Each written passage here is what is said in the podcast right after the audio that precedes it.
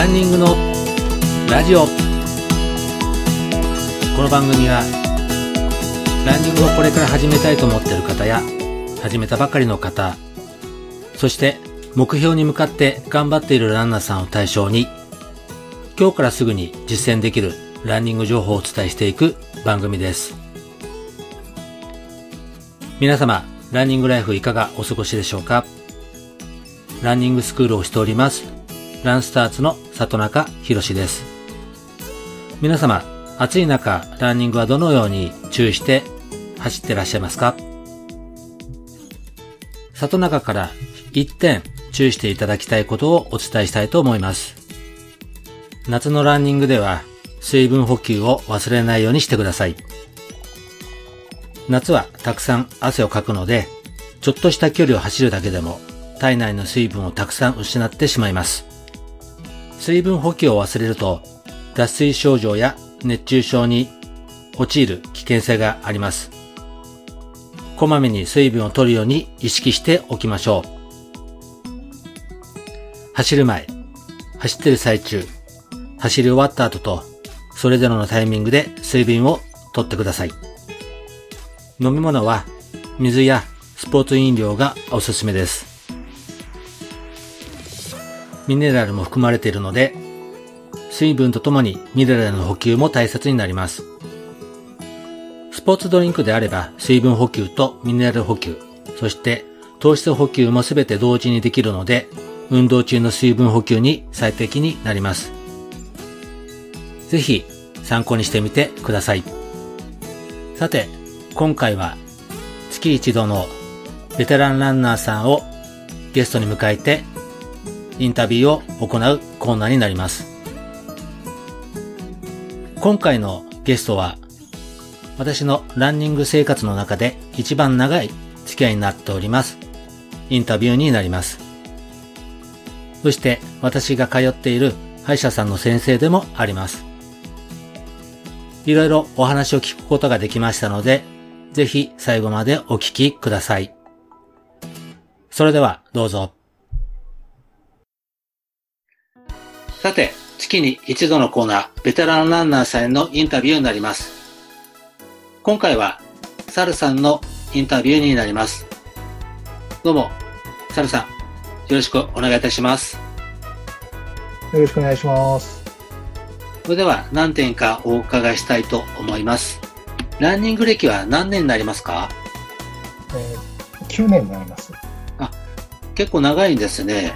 9年、結構走られてますか。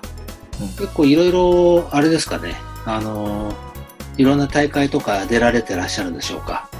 まあ、そうですね、ぼちぼち出てますかね。あんまりでも大会、まあ、ぼちぼちですね。いや、うん、いやその中であれですか、あの、フルマラソンとか、ハーフマラソンとかいろいろあると思うんですけども、はい、今までのベストタイムとかっていうのはどのぐらいになるんですか。ベストは、えー、フルが3時間9分台で、おおすごいですね。ハーフが1時間23分のあああ、すごいですね。5キロは18分20。はい、あでもすごい、すごいですね。ラン歴9年ですけど、もう6年前ぐらいですけどね。ああ、今じゃあ、9年ってことは3年間は 何され、ど、ど、まだ継続して。9年だけど、はい、最初の3年でそう記録で、その後は、あの、そう、継続してますけど、なかなかベストは出てないです、ね、ああ、やっぱりなかなか難しいですよね。結構、あれですね、3時間9分というと、もう2時間、3時間切れるところですかね、やはり。うん、今ちょっと遠くなっちゃったからね、えー、タイムが最近は。うん、でもまあ、あの、人生の中での目標にはね、一応してますけど。ああ。それでは、あの、結構いいタイムを持たれてるサルさんにお伺いしたいんですけれども、ランニングを始めてまだ今もう9年も走られてることなんですけども、まずあの、始めたきっかけをよく教えていただいてよろしいですか？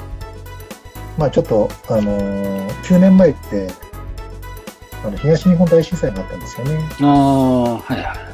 うん、で、その時に僕、あの、東北に、あの、歯科医師として、あの、支援に行ったんです。ええうん。そしてその支援に行って、まあ、いろいろこう、まあ、見て、えー、帰ってきたらね、あの、朝方早くに目が覚めるようになっちゃったんですね。精神的に少し来てたのかなって感じするんですけど、はいはいはい、皆さんね、あの時期ってこう、そういう、いろいろ大変でしたもんね。えー、朝早く、ね、5時過ぎとかに目が覚めるようになって、で、まあ、しばらくはね、早起きして、あの、パソコンの前であの、ネットサーフィンとかしてたんですけど、はい。なんかね、朝ネットサーフィンして、なんか疲れて職場に行くみたいな。おー、はいはい。なんかね、そんな、なんかちょっとせっかく早起きできてるのにもったいないなって感じがして、はいはいはい、なんですけどね。だから、そこでちょっとふとね、外出てみたんですよ。はいはい。そしたら、まあ、近くにね、あの、運動公園があるんですけど、ええ、そこのなんかね、遊歩道みたいなとこあるんですけど、そこでね、はい、すごいたくさんの人が歩ったり走ったりしてて、ええ、あれなんか、お祭りみたいな、はいうん、でその流れにちょっと一緒に乗ってみたらですよね。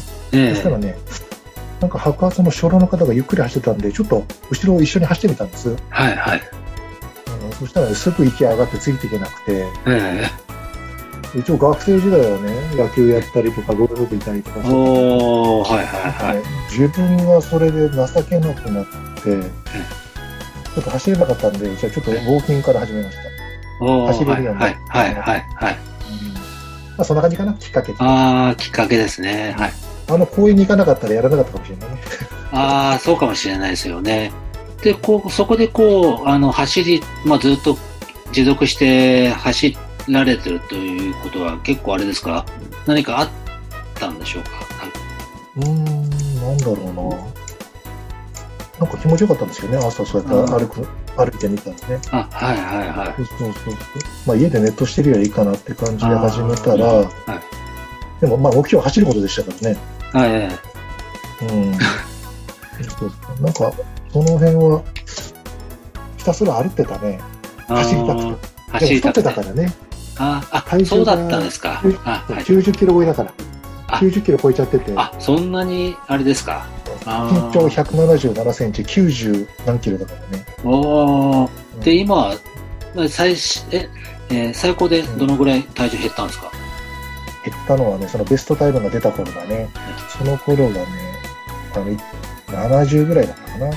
71、そうそう、71、2ぐらいがベストだった。その頃がそうそう。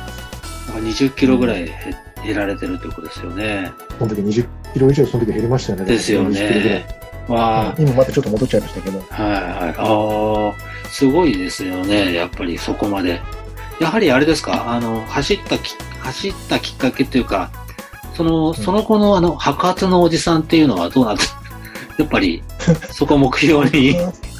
でもね、朝よくその、あの、結構お年を初老の方なんかが走られてたらすごいなと思って、やっぱついていけないので、はい、もうひたすらそのこう走れるようになるのを楽しみにっていうかね、はいはい、あの歩いてたら、なんか 1, 1ヶ月で1キロずつくらい痩せるんだよね。一気に痩せないのね。あ、はいはいはい。今よくあれですよね、ランニングしても、あの、痩せるか痩せないかって最近ちょっと SNS で話題になってることが結構ありますよね。はいはいはいはいはい、はい。まあ、あの、ベテランランナーさんのインタビューの中でも、痩せたっていう方が、方多いんですよ。今のサルさんもそうなんですけど、うんうん、そうそう。なんか最近そういう記事結構見ますね。ね有酸素はなんか逆に、なんか良くない、なんだっけ、そんななんかね。ええうん、ありますよね。まあでも、あの、僕の場合、その、なんだっけ、あの、周りでね、ええ、なんかこう、なんで走んないのなんて、こっちが走ることに興味持つと、周りに、なんかやんない、運動やんないのなんて言ったら、走ると、はい、膝が痛くなるとかって言ってる人がいて、だから、はいはい、この辺なんかこうインターネットとかでね、あの情報を仕入れて、とにかく初めは走らずに痩せる、ある程度痩せるまではいはい、ちょっとね、歩頑張って歩こうと思ってね。でも結構な、もう本当に9年間、本当長く継続してやってるっていうのがすごいことだと思いますよね。まあ、よく継続できてるな。あ。てか、まあまあ、趣味みたいになってるからね、もう今ね。ああ、そうですよね。うん、ねうん。それでは、あのー、まあ、長年、9年間ということでやってますけども、ランニングしていて今までですね、良かったことは何がありますか？良、えー、かったことはね、まあ、もちろん痩せたことでしょ、ね、あとはあの血液検査の結果がね良くなったっていうのとかいろいろあるんですけど、はい、なんかジョギング中っていろいろ日々のこと考えたりとか暇なんで、はい、頭の中は、えー、なんか考える時間になってその日々なんかその日その日をちょっとこう振り返ったりとか、はいはい。そういう、なんかさ、アメリカのセレブで、まあ、はい、なんかスマホのデトックスって知ってます？あ、知らないですね。ちょっと教えてください？はいはい。なんかね、あの、アメリカのセレブでね、一、うん、日スマホを全く触らない日を作るんですって。うん。それデトックスって言って、はい、なんか精神的なもんだよね。僕らってこう、ついつい、なんか外からの刺激、テレビとか、はい、スマホとか、はい、YouTube とか、あんまりなんかこう、暇じゃないじゃないですよね。ええ暇じゃないっていうか、忙しいっていうか、頭が。はいはいはい。そうそう。だから走り行くとね、ええ、なんかこう、あれ今日してこなきゃいけなかったなとか、うん、あ、そうだ、来月までにこれやっとこうとか、なんかそういうことをなんかだらだら考えながら走れたり、はいはい、なんかね、日常がテレビなんかそのこと考えないからね。はいはい。すごく、それはまあ一つあるかな。でもまあ、例えばヨガとかやってるし、今ちょっと最近ヨガやってるんですけど、えあそうなんヨガを始めてみようかなって、あの、初心者 DV で見てるんですけど、で、なんかあれとかも呼吸とか考えてると、結構考え事するのかなと思って、まあ、なんか日々考えるかになってるっていうのもあるかな。うん、確かにそうですよね。自分も走ってる時いろいろ、あ、これしなくちゃいけないとか、あれどうだったっけなっていうのがちょっと、やっぱ走ってる時にね、あやっぱありますよね。あとは自分とほら、あの、対話するっていうんですかね。そうそうそう、それあるね。それがちょっとありますよね。まあ確かに走っていて、こう、辛いっていうか、あ、きついなっていう時も結構あるんですけどもね。まあ、あのね、ねランニングクラブとかで走ってる時はもうとにかく終わることで考えてる、まあ自主練じゃないですけど、普通にジョギングしてる時も、やはりそういったところありますよね。あの、辛いなと思うんだけど、やっぱちょっとふとした時にやっぱりちょっと自分と対話するじゃないですけどね。まあ嫌なことあるあると、そのことをちょっと重点に置いて、ね、うん、あの、考えちゃったりするんですけども、うん、まあ、走り終わった後はやっぱりなんかこうリセットされるっていうか、うんうん、そういったところはありますね、やっぱりね。はいはい、そうそう。なんか、あんまりそういうことを、なんか考える時間にもなるんだよね。悪いことでも考えて、ちょっとそれを、あんまりこう、家にそのまま帰ってテレビ見てると考えずになんか寝ちゃったりとかすると、なんかね、そうそう悪いことを考えるのもいいこと、はい、うん、そうだね。うん、うん、ですよね。で、あの、変わったことは何がありますか？変わったことはまあ体重と容姿だね。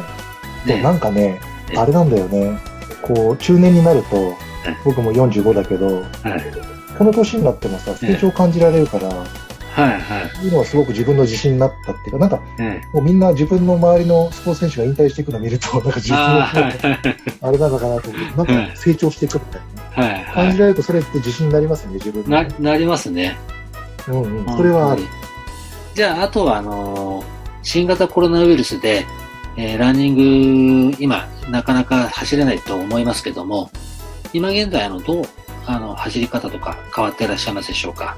えっと、ま、今までなんかランニングのその、ラジオ聞いて、今までのベテランさん聞いて、やっぱり同じで、はい、あの、マスクありだから、遅いペースで楽なジョギングをしてますよね、基本的には。はい、人混み避ける、はい、河川敷とかより多く利用するようになったかな。で、まあ、ちょっと今最近、気温が上がってもう夏でしょ。はい、だからちょっと気をつけなきゃいけないなというのは熱中症で、だからその、マスクとかバフを、バフね、をするしないの情報を、にはちょっとより耳を傾けていかないといけないかな。それが大事かなと思ってて。はい、熱中症はね、怖いからね。かといってマスクしないで走るのもちょっと、今はまだ気が引けるし、はい、どうしたらいいんだろう。そうですよね。やはり今の時代、結構の、マスクしてしないと、やはりマナーっていうか、そういったところも今、言われてますもんね。だからこう、うん、なかなか難しいですけどね。だからといってずっとしてる、してるとやっぱり今言ったみたいに、熱中症だったりとか、そういったところも出てきてありますしね。うん、一昔前だと、ね、マスクしたまま、有酸素、なんだっけ？コーチトレーニングみたいな？あ、はいはいはい。そういったところを言われてましたけどね。今、それも効果があるのかどうかっていうのもよくわからないですけども。あれはな、血中酸素濃度がね、ねあの、ダメみたいですよ。あと、コーチの意味はないんですって。ああ、やっぱりそうなんですか。あうん、それは一応医学的に血液検査で出てるみたいなね。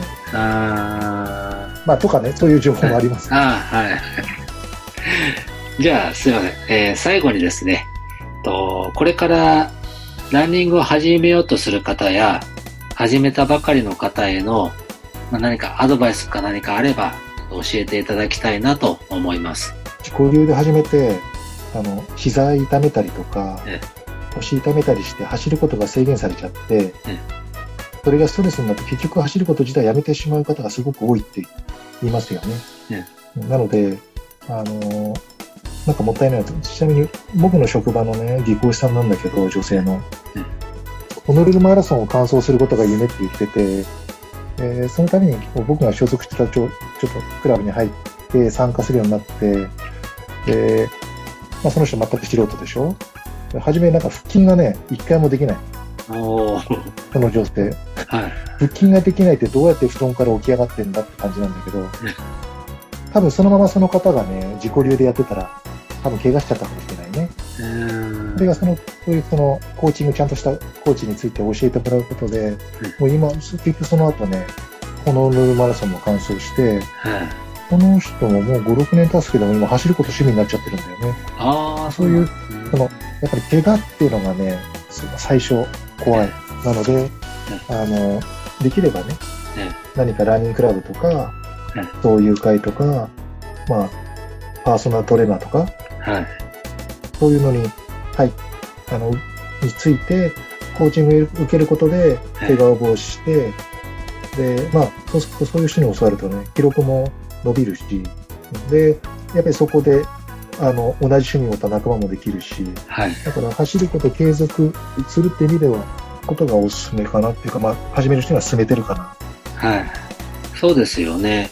やはり、あの、自分一人で走るのも、やはり、個人個人みんなと走るのも嫌だとか、まあ一人の方がいいっていう方もね、やっぱあると思うんですけれどもね、その個人でやるとやはり怪我のリスクがやはり多くな大きくなってしまったりとか、でその時にどうしたらいいのかっていう、まあ、あの、今ネットでいろんな情報ありますけれども、そこでやっぱり、あの、すべて、そこがすべてじゃありませんので、やはり皆さんとそういう専門的な方だったりとか、あとランニングクラブで仲間が、まあ、いれば、いろいろ共有し合って、あの、見ていただけるっていうところもありますので、やはりそういったところも、モチベーションも上げることに関してもいいかもしれませんよね。番組紹介欄に LINE アットの URL を貼ってありますので、こちらの方に質問や疑問なことがありましたら、ぜひお聞かせください。今後番組内で紹介させていただきたいと思います。そしてサブ4クラス向けですが YouTube の配信も開始いたしましたのでこちらの方も番組紹介欄に貼ってありますのでぜひ参考にしてみてください。アメブロと Twitter などでも情報を配信しています。それでは皆さん、良いランニングライフをお過ごしください。今回はサルさんのインタビューでした。本日はサルさん、ありがとうございました。ありがとうございました。